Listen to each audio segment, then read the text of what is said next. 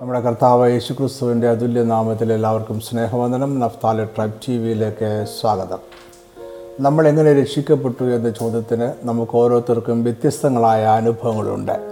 അതെല്ലാം നമ്മുടെ അനുഭവങ്ങളാണ്. നമ്മൾ കാണുകയും കേൾക്കുകയും അനുഭവിക്കുകയും ചെയ്ത കാര്യങ്ങൾ എങ്ങനെ നമ്മളെ രക്ഷയിലേക്ക് നടത്തി എന്നതാണ് നമ്മുടെ സാക്ഷ്യം.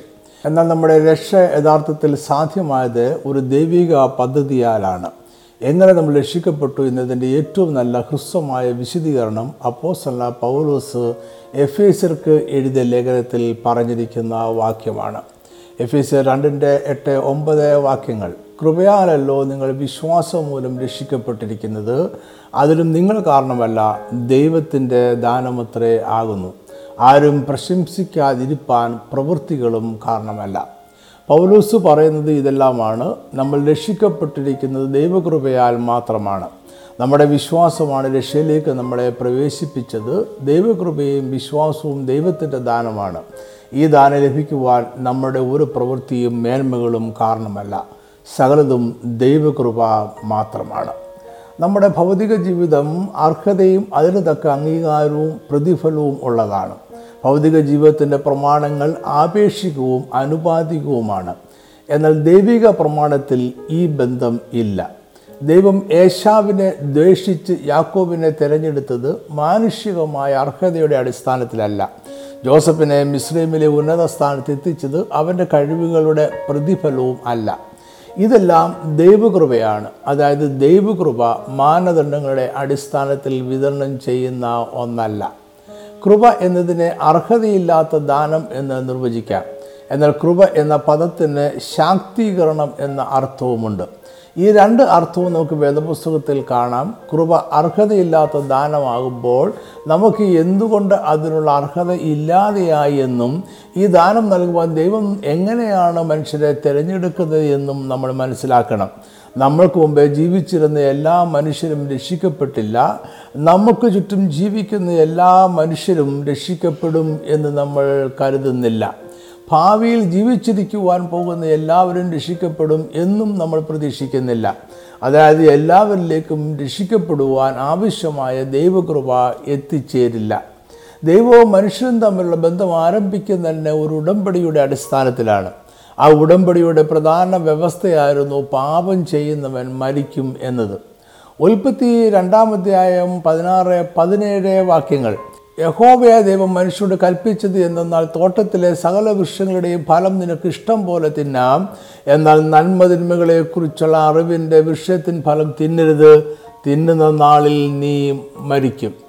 ദൈവത്തിന്റെ സർവാധികാരമുള്ള രാജ്യത്തിൽ താമസിക്കുവാനും അവിടെ സന്താനപുഷ്ടിയുള്ളവരായി പെരുകി ഭൂമിയിൽ നിറഞ്ഞ് അതിനെ അടക്കി സമുദ്രത്തിലെ മത്സ്യത്തിന്മേലും ആകാശത്തിലെ പർവജാതിന്മേലും സകല ഭൂചര ജന്തുവിന്മേലും വാഴുവാനുമുള്ള അധികാരമാണ് മനുഷ്യന് ദൈവം നൽകിയത്.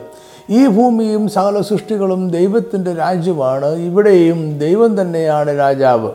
സ്വർഗീയമായതെല്ലാം വിശുദ്ധമാണ്. കാരണം ദൈവം വിശുദ്ധി മാത്രമാണ്. അവനിൽ അശുദ്ധി ഇല്ല.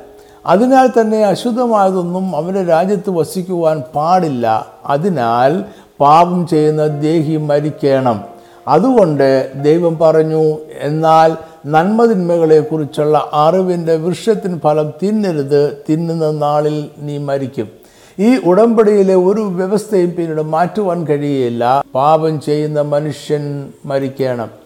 എന്നാൽ മനുഷ്യൻ ദൈവത്തോട് അനുസരണക്കേട് പ്രവർത്തിക്കുകയും പാപത്തിൽ വീഴുകയും ചെയ്തു. എങ്കിലും കൃപയാൽ പാപം ചെയ്ത മനുഷ്യർ മരിക്കുന്നതിന് മുമ്പേ അവരെ വീണ്ടെടുക്കുവാൻ ദൈവം തീരുമാനിച്ചു.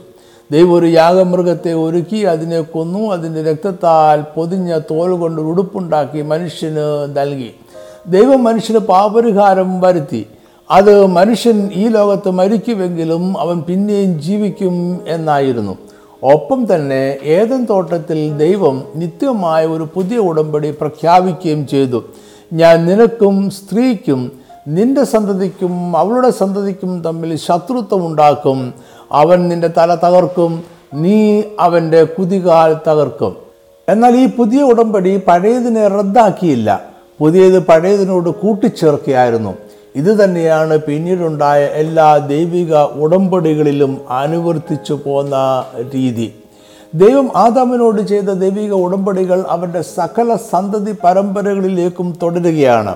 കാരണം ദൈവം ആദവുമായി ഉടമ്പടി ചെയ്യുമ്പോൾ സകല മനുഷ്യരും ആദാമിലുണ്ടായിരുന്നു അതിനുശേഷം ദൈവകൃപ പ്രവർത്തിക്കുന്നത് ഈ ഉടമ്പടിയുടെ അടിസ്ഥാനത്തിൽ മാത്രമാണ്. ഇതിന് വെളിയിൽ ദൈവകൃപയോ രക്ഷയോ ലഭ്യമല്ല. ഇവിടെ ദൈവം പറയുന്നത് രക്ഷ സ്ത്രീയുടെ സന്തതിയിലൂടെ സാധ്യമാകും എന്നാണ്.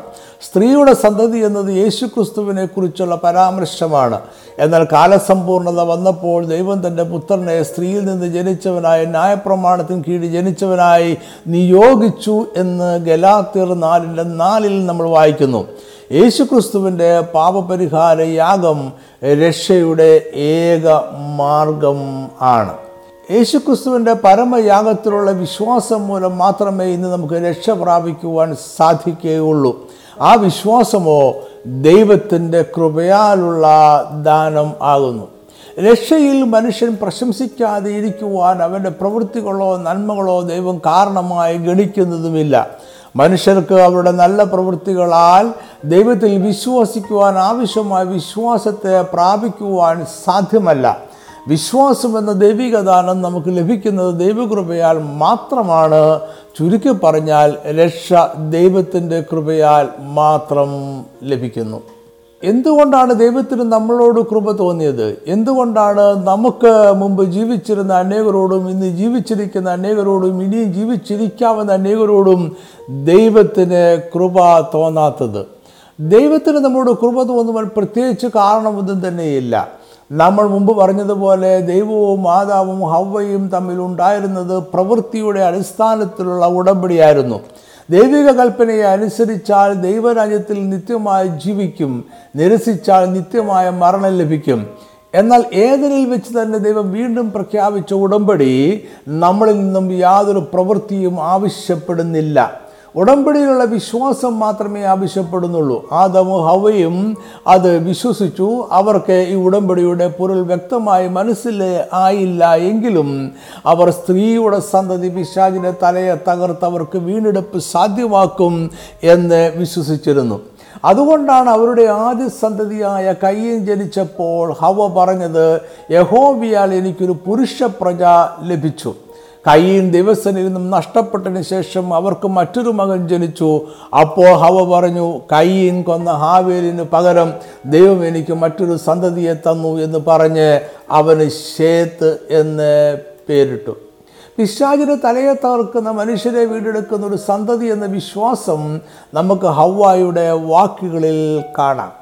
ആദമിന്റെയോ ഹവയോടോ ഏതെങ്കിലും പ്രവൃത്തികളുടെ അടിസ്ഥാനത്തിലല്ല ദൈവിക ഉടമ്പടിയിൽ വിശ്വസിക്കുവാൻ ആവശ്യമായ വിശ്വാസം അവർക്ക് ലഭിച്ചത്. ആദമിന് ഹവയ്ക്കും ക്രിസ്തുവേശുവിലുള്ള വീണ്ടെടുപ്പ് എന്ന കാണാത്ത കാര്യത്തെ വിശ്വസിക്കുവാനുള്ള വിശ്വാസം ദൈവകൃപയാൽ ലഭിച്ചു. കൃപയാലുള്ള വിശ്വാസം കയ്യിന് ലഭിച്ചില്ല. അവൻ ദൈവസന്നിധിയിൽ നിന്നും നഷ്ടപ്പെട്ടു പോയി. ആദാമിന്റെ സന്തതികളാണെങ്കിലും സകല മനുഷ്യരിലേക്കും ദൈവകൃപ എത്തുന്നില്ല എന്നതിന്റെ ആദ്യ ദൃഷ്ടാന്തമാണ് കയ്യന്റെ പതനം. ഒരു മനുഷ്യന് ദൈവകൃപ ലഭിക്കുവാൻ കാരണമായി ഒന്നും തന്നെ പറയുവാൻ നമുക്ക് കഴിയുകയില്ല. മറ്റു രീതിയിൽ പറഞ്ഞാൽ ദൈവകൃപ ഒരു വ്യക്തിക്ക് ലഭിക്കുവാൻ ഒരു കാരണമുണ്ടെങ്കിൽ അത് കൃപ അല്ലാതെയായി തീരും കാരണം കൃപ അർഹതയില്ലാതെ ലഭിക്കുന്ന ദൈവിക ദാനമാണ് അതിന് ദൈവം പറയുന്ന വിശദീകരണം ഇത്ര മാത്രമേ ഉള്ളൂ. റോമർ ഒമ്പതിന്റെ പതിനഞ്ച് എനിക്ക് കരുണ തോന്നണം എന്നുള്ളവനോട് കരുണ തോന്നുകയും എനിക്ക് കനുവ് തോന്നണം എന്നുള്ളവനോട് കനുവ് തോന്നുകയും ചെയ്യും.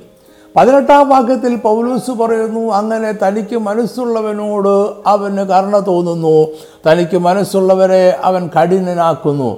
അതായത് നമ്മുടെ രക്ഷയുടെ കാരണം ദൈവകൃപ മാത്രം ആണ്. ദൈവകൃപയാൽ നമ്മുടെ ജീവിതത്തിൽ സംഭവിക്കുന്ന രക്ഷ ഒരിക്കൽ പെട്ടെന്ന് സംഭവിക്കുന്ന ഒരു അനുഭവമല്ല. അതൊരു ദീർഘകാല പദ്ധതിയാണ്. നമ്മുടെ രക്ഷയുടെ പദ്ധതി ആരംഭിക്കുന്നത് ലോകാരംഭത്തിന് മുമ്പാണ്. അത് പൂർണമാകുന്നത് നിത്യതയിൽ ആണ്. എഫ് എസ് ഒന്നിന്റെ നാല് നാം തന്റെ സന്നിധിയിൽ വിശുദ്ധരും നിഷ്കളങ്കരുമാകേണ്ടതിന് അവൻ ലോകസ്ഥാപനത്തിനു മുമ്പേ നമ്മെ അവനിൽ തിരഞ്ഞെടുക്കുകയും ചെയ്തു. ദൈവരാജ്യത്തിന്റെ പുനഃസ്ഥാപനം എന്ന വീണ്ടെടുപ്പ് പദ്ധതി ദൈവം രൂപീകരിക്കുന്നത് സകല സൃഷ്ടിയുടെയും ആരംഭത്തിനു മുമ്പാണ്. നമ്മുടെ പ്രപഞ്ചത്തിന്റെ സൃഷ്ടിക്ക് മുമ്പേ അതിന്റെ ചരിത്രം നിത്യതയോളം ദൈവസന്നിധിയിൽ ക്രമീകരിക്കപ്പെട്ടതാണ്. ദൈവത്തിന്റെ പദ്ധതി ഭാഗം ഭാഗമായും ഘട്ടം ഘട്ടമായും ഭൂമിയിൽ മനുഷ്യന്റെ ജീവിതത്തിൽ വെളിപ്പെട്ടു വന്നു എന്നേ ഉള്ളൂ. ദൈവിക പദ്ധതിയായി മനുഷ്യന്റെ പാപത്തിൽ നിന്നുള്ള പരിഹാരവും രക്ഷാമാർഗവും മുന്നമേ ക്രമീകരിക്കപ്പെട്ടിരുന്നു. മനുഷ്യന്റെ സൃഷ്ടിയിൽ ദൈവത്തിനൊരു പദ്ധതി മാത്രമേ ഉണ്ടായിരുന്നുള്ളൂ. അത് ലോകാരംഭത്തിനു മുമ്പേ രൂപ രൂപകൽപ്പന ചെയ്തതും തീരുമാനിക്കപ്പെട്ടതും ക്രമീകരിക്കപ്പെട്ടതും സംഭവിച്ചതുമാണ്. എന്താണ് തിരഞ്ഞെടുപ്പ്? ദൈവിക തിരഞ്ഞെടുപ്പ് സകല മാനവജാതിയിൽ നിന്നും ഒരു ശേഷിപ്പിനെ മാത്രം രക്ഷക്കായി തിരഞ്ഞെടുക്കുന്നത് ആണ്. തിരഞ്ഞെടുപ്പ് നമ്മുടെ രക്ഷാകരമായ ദൈവിക പ്രവൃത്തിയാണ്. ദൈവിക തിരഞ്ഞെടുപ്പ് ആരംഭിക്കുന്നത് ക്രിസ്തുവിലാണ്. ദൈവം മനുഷ്യരെ രക്ഷയ്ക്കായി ആദ്യമായി തിരഞ്ഞെടുത്തത് യേശു ക്രിസ്തുവിനെ ആണ്. ഒന്ന് പത്രോസ് ഒന്നിന്റെ ഇരുപത് അവൻ ക്രിസ്തു ലോകസ്ഥാപനത്തിന് മുമ്പേ മുന്നറിയപ്പെട്ടവനും അവൻ മുഖാന്തരം ദൈവത്തിൽ വിശ്വസിക്കുന്ന നിങ്ങൾ നിമിത്തം ഈ അന്ത്യകാലത്ത് വെളിപ്പെട്ടവനും ആകുന്നു. ഈ വാക്യത്തിൽ മുന്നറിയപ്പെട്ടവനും എന്ന് പറയുവാൻ ഉപയോഗിച്ചിരിക്കുന്ന ഗ്രീക്ക് പദം പ്രൊജിനോസ്കോ എന്ന വാക്കാണ്. ഇതിന്റെ അർത്ഥം മുൻകൂട്ടി കാണുക മുൻകൂട്ടി അറിയുക മുന്നറിവ് മുന്നറിവിനാൽ നിശ്ചയിക്കുക എന്നിങ്ങനെയാണ്. നമ്മുടെ വീണ്ടെടുപ്പ് സാധ്യമായിരിക്കുന്നത് ക്രിസ്തു എന്ന നിർദോഷവും നിഷ്കളങ്കവുമായ കുഞ്ഞാടിന്റെ വിലയേറിയ രക്തം കൊണ്ടാണ് എന്ന് പറഞ്ഞതിന് ശേഷം പത്രോസ് തുറന്നു പറയുന്നു ദൈവം ക്രിസ്തുവിനെ നമ്മുടെ വീണ്ടെടുപ്പിനായി ലോകസ്ഥാപനത്തിന് മുമ്പേ മുന്നറിഞ്ഞിരുന്നു. അതായത് യേശു ക്രിസ്തുവിനെ നമ്മുടെ വീണ്ടെടുപ്പിനായി ലോകസ്ഥാപനത്തിന് മുമ്പേ മുൻ നിശ്ചയിച്ചിരുന്നു എന്നാൽ ക്രിസ്തു നമുക്ക് വെളിപ്പെട്ടത് വളരെ കാലങ്ങൾക്ക് ശേഷമായിരുന്നു എന്ന് മാത്രം. അതായത് മനുഷ്യരുടെ വീണ്ടെടുപ്പ് പദ്ധതി ദൈവം ലോകാരംഭത്തിന് മുമ്പേ നിശ്ചയിച്ചിരുന്നതാണ്. അത് നിർദോഷവും നിഷ്കളങ്കവുമായ ഒരു കുഞ്ഞാടിന്റെ രക്തം കൊണ്ടായിരിക്കണം എന്നും നിശ്ചയിക്കപ്പെട്ടിരുന്നു. അതിനായുള്ള കുഞ്ഞാടിന്റെയും ലോകാരംഭത്തിന് മുമ്പേ നിശ്ചയിച്ചിരുന്നു. ആ കുഞ്ഞാട് യേശു ക്രിസ്തുവായിരുന്നു ഈ അർത്ഥത്തിലാണ് ലോകസ്ഥാപനം മുതൽ ആർക്കപ്പെട്ട കുഞ്ഞാട് എന്ന് യേശുവിനെ വിളിക്കുന്നത്. അതായത് യേശു ക്രിസ്തുവിനെ ദൈവം മാനവരക്ഷയ്ക്കായി ലോകാരംഭത്തിന് മുമ്പേ തിരഞ്ഞെടുത്തു. ദൈവം ക്രിസ്തുവിനെ തിരഞ്ഞെടുക്കുമ്പോൾ തന്നെ അവനിൽ വിശ്വസിക്കുവാൻ ഇരിക്കുന്ന നമ്മളെയും അവനിൽ തിരഞ്ഞെടുത്തു. അതായത് നമ്മുടെ രക്ഷയുടെ ചരിത്രം നമ്മൾ യേശു ക്രിസ്തുവിൽ വിശ്വസിച്ച നിമിഷം മുതൽ ആരംഭിച്ചതല്ല. ലോകാരംഭത്തിന് മുമ്പേ ദൈവം നമ്മളെ ക്രിസ്തുവിൽ തിരഞ്ഞെടുത്തപ്പോൾ ആരംഭിച്ചതാണ്. എഫ് എസ് ഒന്നിന്റെ നാലാം വാക്യത്തിൽ പൗലൂസ് പറയുന്നു നാം തന്റെ സന്നിധിയിൽ വിശുദ്ധരും നിഷ്കളങ്കരും ആകേണ്ടതിന് അവൻ ലോകസ്ഥാപനത്തിനു മുമ്പേ നമ്മെ അവനിൽ തിരഞ്ഞെടുക്കുകയും ചെയ്തു. എന്താണ് നമ്മളെ അവനിൽ അല്ലെങ്കിൽ ക്രിസ്തുവിൽ തിരഞ്ഞെടുത്തു എന്ന് പറഞ്ഞാൽ? ഒരു ഉദാഹരണത്തിലൂടെ നമുക്ക് ഇത് മനസ്സിലാക്കുവാൻ ശ്രമിക്കാം. എബ്രാർ ഏഴിന്റെ ഒമ്പത് പത്ത്. ദശാംശം വാങ്ങുന്ന ലേവിയും അബ്രഹാം മുഖാന്തരം ദശാംശം കൊടുത്തിരിക്കുന്നു എന്ന് ഒരു വിധത്തിൽ പറയാം. അവന്റെ പിതാവിനെ മൽക്കീസതയ്ക്ക് എതിരേറ്റപ്പോൾ ലേവി അവന്റെ കടിപ്രദേശത്തുണ്ടായിരുന്നുവല്ലോ. ലേവി യാക്കോബിന്റെ ആദ്യ ഭാര്യയായ ലേയയുടെ മൂന്നാമത്തെ പുത്രനായിരുന്നു. അവൻ അബ്രഹാമിന്റെ മകനായ ഇസ്ഹാക്കിന്റെ മകനായ യാക്കോബിന്റെ പുത്രനാണ്. എന്നാൽ എബ്രാഹിം ലേഖനത്തിന്റെ എഴുത്തുകാരൻ പറയുന്നു അബ്രഹാം മൽക്കിസദേക്കിന് ദശാംശം നൽകിയപ്പോൾ ലേവിയും അവന്റെ സന്തതികളും കൂടെ മൽക്കിസദേക്കിന് ദശാംശം നൽകുകയായിരുന്നു. കാരണം അബ്രഹാമിൽ അവന്റെ സന്തതി പരമ്പരയായ ഇസ്രയേൽ എന്ന ജനസമൂഹം മുഴുവൻ ഉണ്ടായിരുന്നു. ഇതേ രീതിയിലാണ് സകല മനുഷ്യരും ആദാമിൽ പാപികളായി മാറുന്നത്. ആദാം പാപം ചെയ്തപ്പോൾ അവന്റെ സന്തതി പരമ്പരകളായ സകല മനുഷ്യരും അവരിൽ ഉണ്ടായിരുന്നു. അതിനാൽ സകല മനുഷ്യരും പാപം ചെയ്തവരായി മാറി. ഇതേ അർത്ഥത്തിലാണ് എഫ് എസ് ഒന്നിന്റെ നാലിൽ ദൈവം ലോകസ്ഥാപനത്തിന് മുമ്പേ നമ്മളെ ക്രിസ്തുവിൽ തിരഞ്ഞെടുത്തു എന്ന് പൗലൂസ് പറയുന്നത്. ഇവിടെ തിരഞ്ഞെടുപ്പ് നടത്തുന്ന ദൈവമാണ് അവൻ നമ്മളെ തിരഞ്ഞെടുത്ത് ക്രിസ്തുവിൽ ആക്കി വെക്കുകയാണ്. ദൈവം എപ്പോൾ ക്രിസ്തുവിനെ തിരഞ്ഞെടുത്തുവോ അപ്പോൾ നമ്മളെയും ക്രിസ്തുവിൽ തിരഞ്ഞെടുത്തു. നമ്മൾ രക്ഷിക്കപ്പെട്ട് കഴിഞ്ഞപ്പോൾ അല്ല ദൈവം നമ്മളെ തിരഞ്ഞെടുത്തത് നമ്മൾ ജനിക്കുന്നതിന് മുമ്പാണ്. നമ്മൾ ക്രിസ്തുവിലായി കഴിഞ്ഞപ്പോൾ അല്ല നമ്മളെ തിരഞ്ഞെടുത്തത് നമ്മൾ ക്രിസ്തുവിൽ ആകേണ്ടതിനാണ്. നമ്മൾ വീണ്ടും ജനനം പ്രാപിച്ചു ഒരു ക്രിസ്തീയ വിശ്വാസിയായി കഴിഞ്ഞല്ല വീണ്ടും ജനനം പ്രാപിക്കേണ്ടതിനും വിശ്വാസി ആകേണ്ടതിനുമാണ് ദൈവം നമ്മളെ തിരഞ്ഞെടുത്തത്.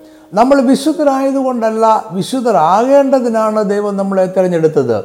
നമ്മുടെ വിശ്വാസം പ്രത്യാശ നല്ല പ്രവൃത്തികൾ ഇതൊന്നും ദൈവിക തിരഞ്ഞെടുപ്പിന് കാരണമല്ല. തിരഞ്ഞെടുപ്പ് ദൈവത്തിന്റെ സർവാധികാര പ്രകാരം സംഭവിച്ചു. ദൈവത്തിന്റെ കൃപ മാത്രമാണ് ഇതിന് കാരണം. ഇതാണ് യോഹനാൻ പതിനഞ്ചിന്റെ പതിനാറിൽ യേശു ക്രിസ്തു പറഞ്ഞത്. നിങ്ങൾ എന്നെ തിരഞ്ഞെടുത്തു എന്നല്ല ഞാൻ നിങ്ങളെ തിരഞ്ഞെടുത്തു. നിങ്ങൾ പോയി ഫലം കായ്ക്കേണ്ടതിനും നിങ്ങളുടെ ഫലം നിലനിൽക്കേണ്ടതിനും നിങ്ങളെ ആക്കി വെച്ചു മീതിക്കുന്നു.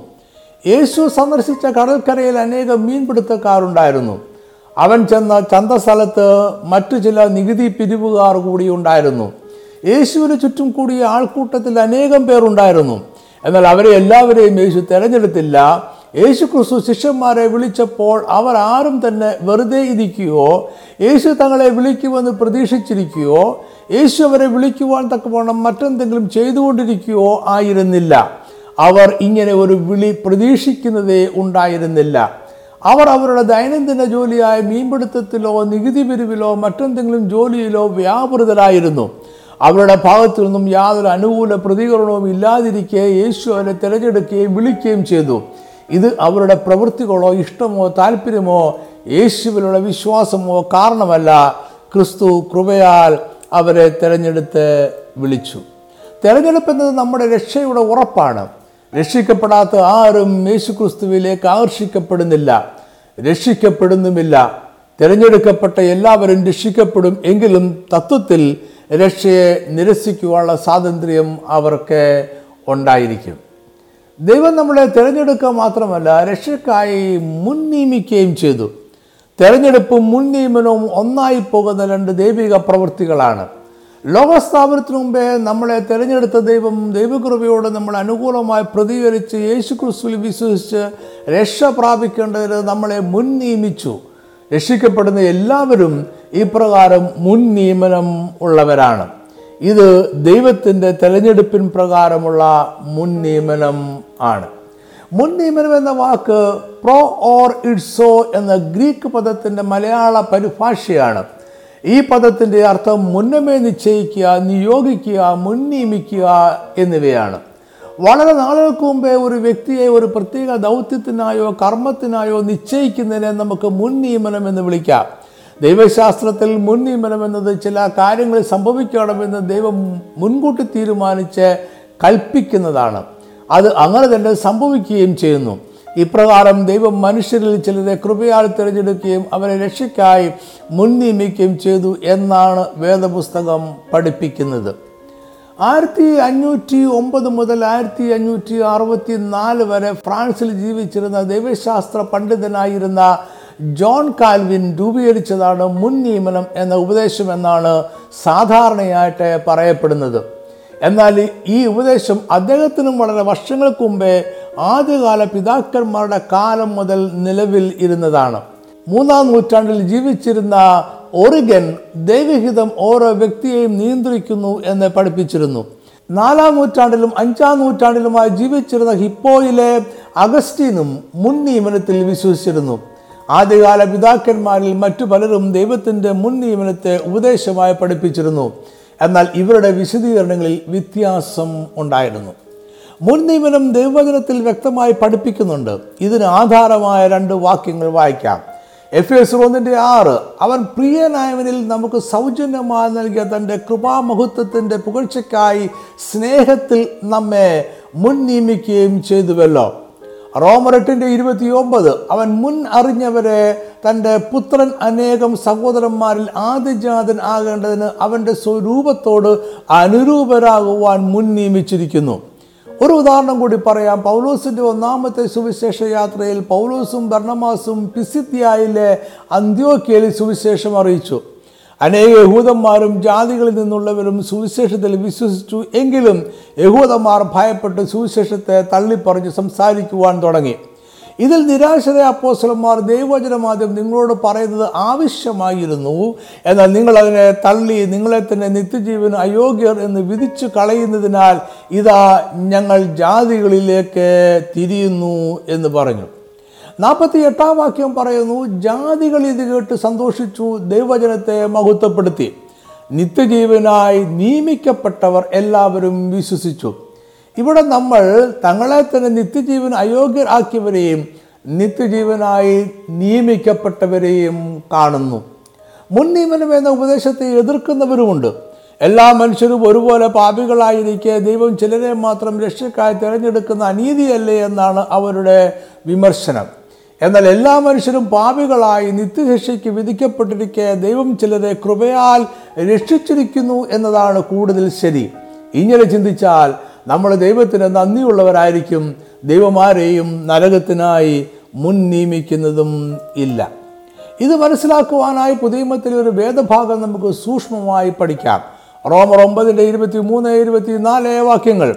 യഹൂദന്മാരിൽ നിന്ന് മാത്രമല്ല ജാതികളിൽ നിന്നും വിളിച്ച് തേജസ്സിനായി മുന്നൊരുക്കിയ കർണാപാത്രങ്ങളായ നമ്മളിൽ തന്റെ തേജസ്സിന്റെ ധനം വെളിപ്പെടുത്തുവാനും ഇച്ഛിച്ചിട്ട് നാശയോഗ്യമായ കോപപാത്രങ്ങളെ വളരെ ദീർഘക്ഷമയോടെ സഹിച്ചുവെങ്കിൽ എന്ത്? ഗ്രീക്ക് ഭാഷയിലെ വ്യാകരണം അനുസരിച്ച് ഈ വാക്യം വായിച്ചാലേ നമുക്കിതിന്റെ അർത്ഥം വ്യക്തമായി ഗ്രഹിക്കുവാൻ കഴിയും. നമ്മുടെ ഭാഷയിലും ഇംഗ്ലീഷിലും ഉള്ളതുപോലെ ഗ്രീക്കിലും കർത്തരി പ്രയോഗവും കർമ്മണി പ്രയോഗവുമുണ്ട്. കർത്തരി പ്രയോഗമുള്ള വാക്യങ്ങളിൽ കർമ്മം ചെയ്യുന്ന വ്യക്തിക്കായിരിക്കും പ്രാധാന്യം. അതിനാൽ ഇതിനെ സകർമ്മ പ്രയോഗം എന്നും വിളിക്കുന്നു. കർമ്മണി പ്രയോഗമുള്ള വാക്യത്തിൽ കർമ്മത്തിനാണ് പ്രാധാന്യം അത് പ്രവർത്തിക്കുന്ന വ്യക്തിക്ക് അല്ല.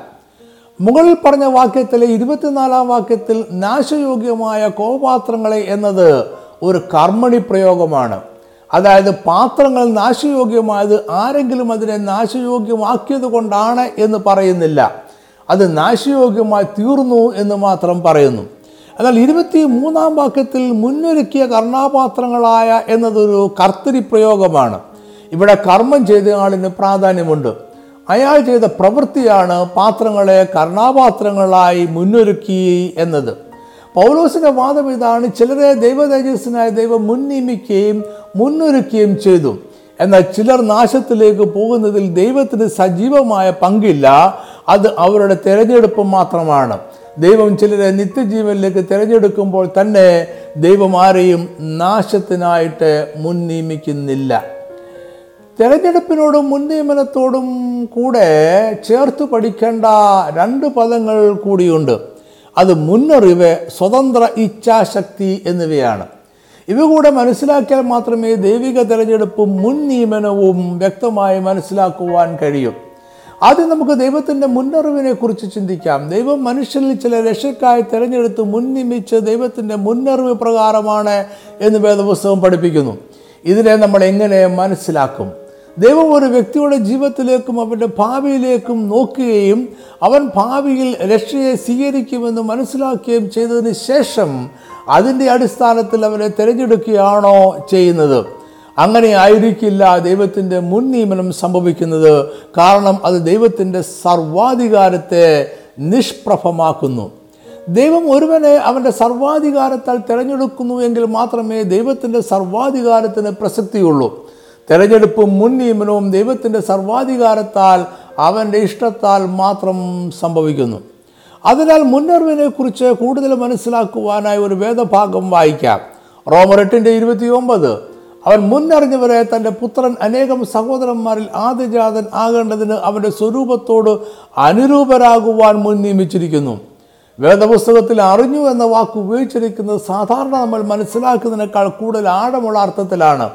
അതൊരു അഗാധമായ ദൃഢമായ ബന്ധത്തെ സൂചിപ്പിക്കുന്നുണ്ട്. റോമറട്ടിന്റെ ഇരുപത്തി ഒമ്പതിലെ മുന്നറിഞ്ഞവരെ എന്ന് പറയുവാൻ ഉപയോഗിച്ചിരിക്കുന്ന ഗ്രീക്ക് വാക്ക് പ്രൊഗിനോസ്കോ എന്ന പദമാണ്.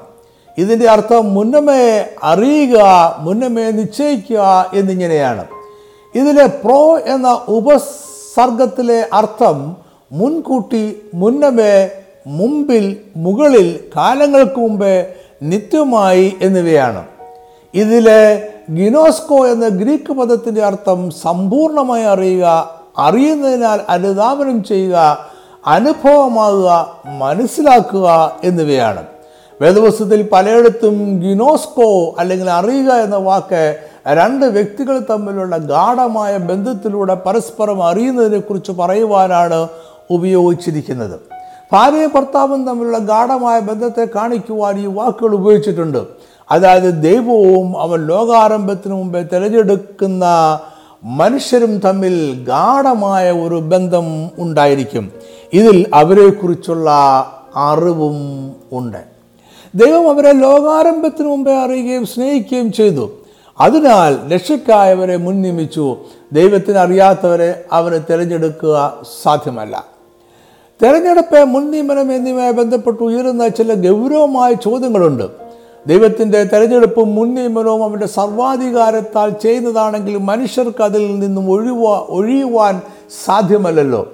അപ്പോൾ മനുഷ്യർ ദൈവത്തിന്റെ കയ്യിലെ പാവകളെ പോലെയാകയില്ലേ?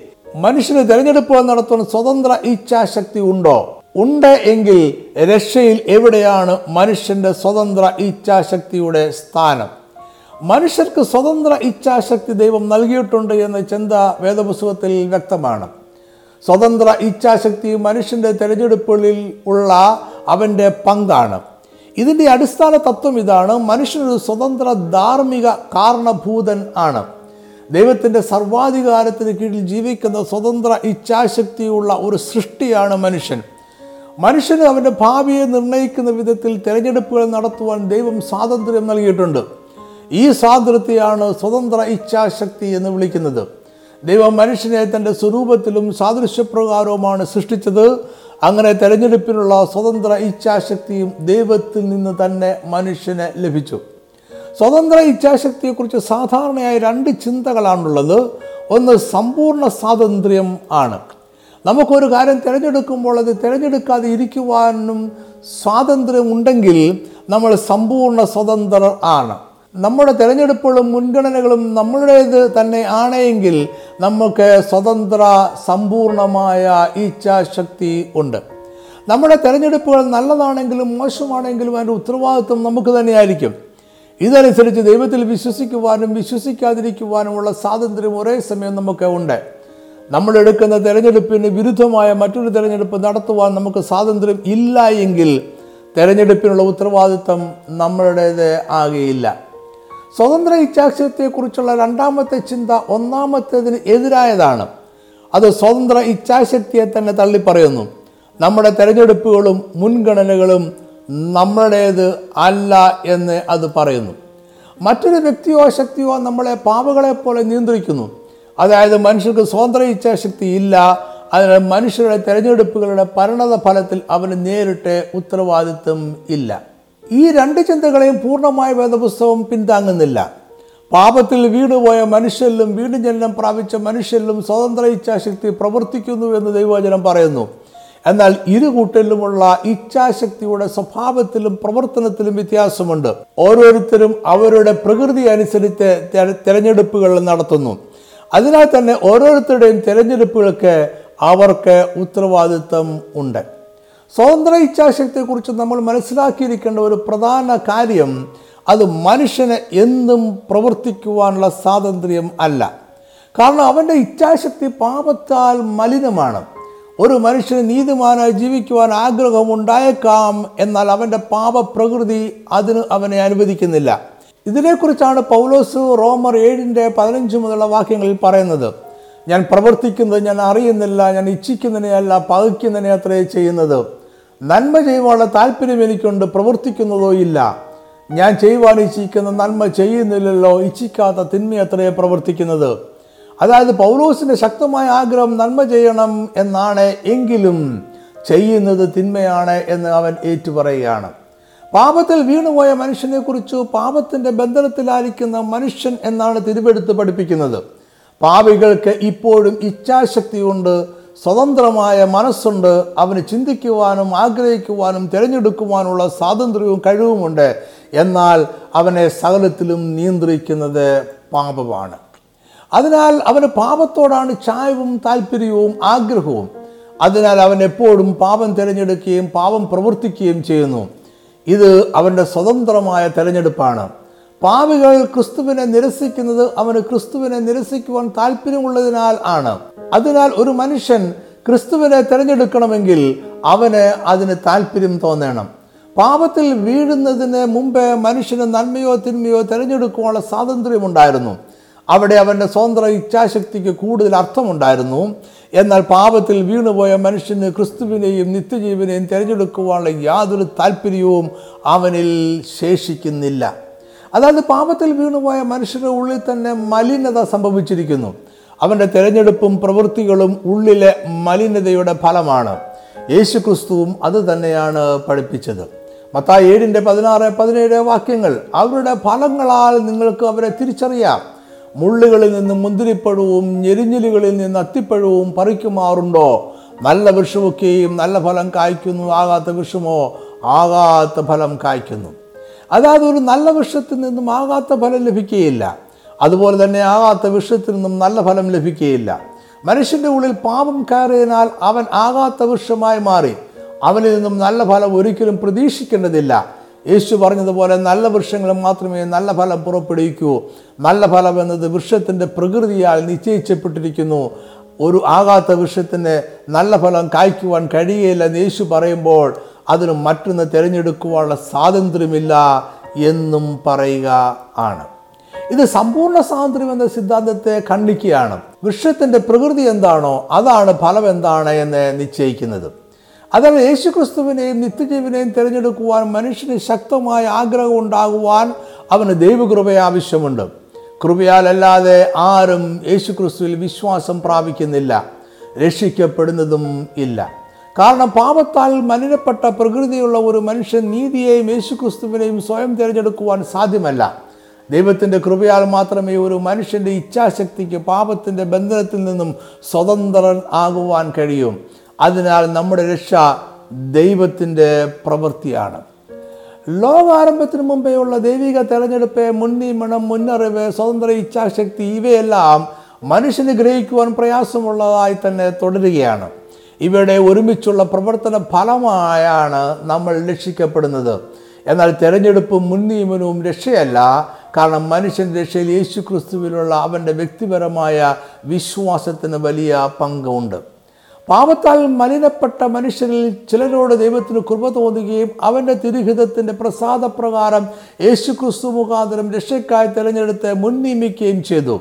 ദൈവകൃപ അവരുടെ പാപത്തിന്റെ അടിമത്തത്തിൽ മരിച്ച ആത്മാവിനെ പുനരുജ്ജീവിപ്പിക്കുകയും ദൈവകൃപയോട് അനുകൂലമായി പ്രതികരിക്കുവാൻ ശാക്തീകരിക്കുകയും ചെയ്യുന്നു. ജക്കോബസ് അർമീനിയസിന്റെ അഭിപ്രായത്തിൽ മുൻകൂട്ടി ലഭിക്കുന്ന ദൈവകൃപയാൽ മാത്രമാണ് മനുഷ്യന് രക്ഷയെ തിരഞ്ഞെടുക്കുവാൻ കഴിയുന്നത്. മുൻകൂട്ടി ലഭിക്കുന്ന ദൈവകൃപയാൽ അല്ലാതെ മനുഷ്യന് എന്തെങ്കിലും ആത്മീയ നന്മ ആരംഭിക്കുവാനോ പൂർത്തീകരിക്കുവാനോ കഴിയുകയില്ല. ദൈവകൃപ മുന്നവേ പോകുന്നു അത് സഹായിക്കുന്നു പ്രവർത്തിക്കുന്നു. കൃപ മനുഷ്യന്റെ തിരഞ്ഞെടുപ്പിന് മുമ്പേ ലഭിക്കുന്നു. അതിന് മനുഷ്യന്റെ ഒരു പ്രവൃത്തിയും കാരണമല്ല. ദൈവകൃപ യേശുക്രിസ്തുവിലൂടെയുള്ള രക്ഷയെ സ്വീകരിക്കുവാൻ മനുഷ്യനെ ശാക്തീകരിക്കുന്നു. എന്നാൽ കൃപയെ നിരസിക്കുവാനും രക്ഷയെ നിരസിക്കുവാനും എപ്പോഴും മനുഷ്യന് സ്വാതന്ത്ര്യം ഉണ്ടായിരിക്കും. രക്ഷയുടെ പ്രവർത്തന രീതി വ്യക്തമാക്കുന്ന ഒരു വാക്യം കൂടി നമുക്ക് വായിക്കാം. റോമർ എട്ടിന്റെ എന്നാൽ ദൈവത്തെ സ്നേഹിക്കുന്നവർക്ക് നിർണയപ്രകാരം വിളിക്കപ്പെട്ടവർക്ക് തന്നെ സകലവും നന്മയ്ക്കായി കൂടി വ്യാപരിക്കുന്നു എന്ന് നാം അറിയുന്നു. ദൈവകൃപയുടെ ശാക്തീകരണത്താൽ രക്ഷയെ തിരഞ്ഞെടുക്കുവാനുള്ള അവസരത്തെ ദൈവം ക്രമീകരിക്കുന്നു. അതാണ് ഈ വാക്യം പറയുന്നത്. ദൈവം ആരെയും നന്മയ്ക്കായോ തിന്മയ്ക്കായോ നിർബന്ധിക്കുകയല്ല സകലത്തിനെയും നന്മയ്ക്കായി ക്രമീകരിക്കുകയാണ്.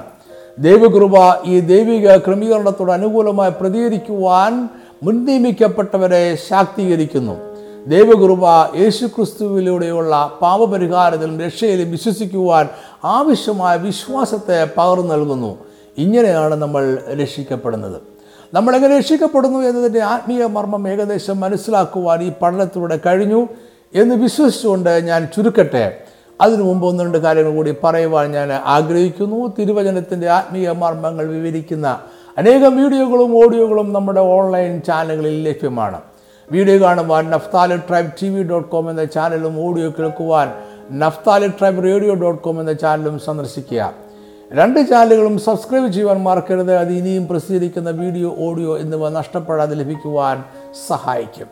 ഇതിന്റെ എല്ലാം വേദപഠന കുറിപ്പുകളും ഓൺലൈനിൽ ലഭ്യമാണ്. ഇംഗ്ലീഷിൽ വായിക്കുവാൻ നഫ്താലി ട്രൈബ് ഡോട്ട് കോം എന്ന വെബ്സൈറ്റും മലയാളത്തിനായി വാതിൽ ഡോട്ട് ഇൻ എന്ന വെബ്സൈറ്റും സന്ദർശിക്കുക. പഠനക്കുറിപ്പുകൾ ഇ ബുക്കായി ലഭിക്കുവാനും ഇതേ വെബ്സൈറ്റുകൾ സന്ദർശിക്കാവുന്നതാണ് അല്ലെങ്കിൽ വാട്സാപ്പിലൂടെയോ സിഗ്നൽ ആപ്പിലൂടെയോ ആവശ്യപ്പെടാം. Phone number nine eight nine double five two four eight five four.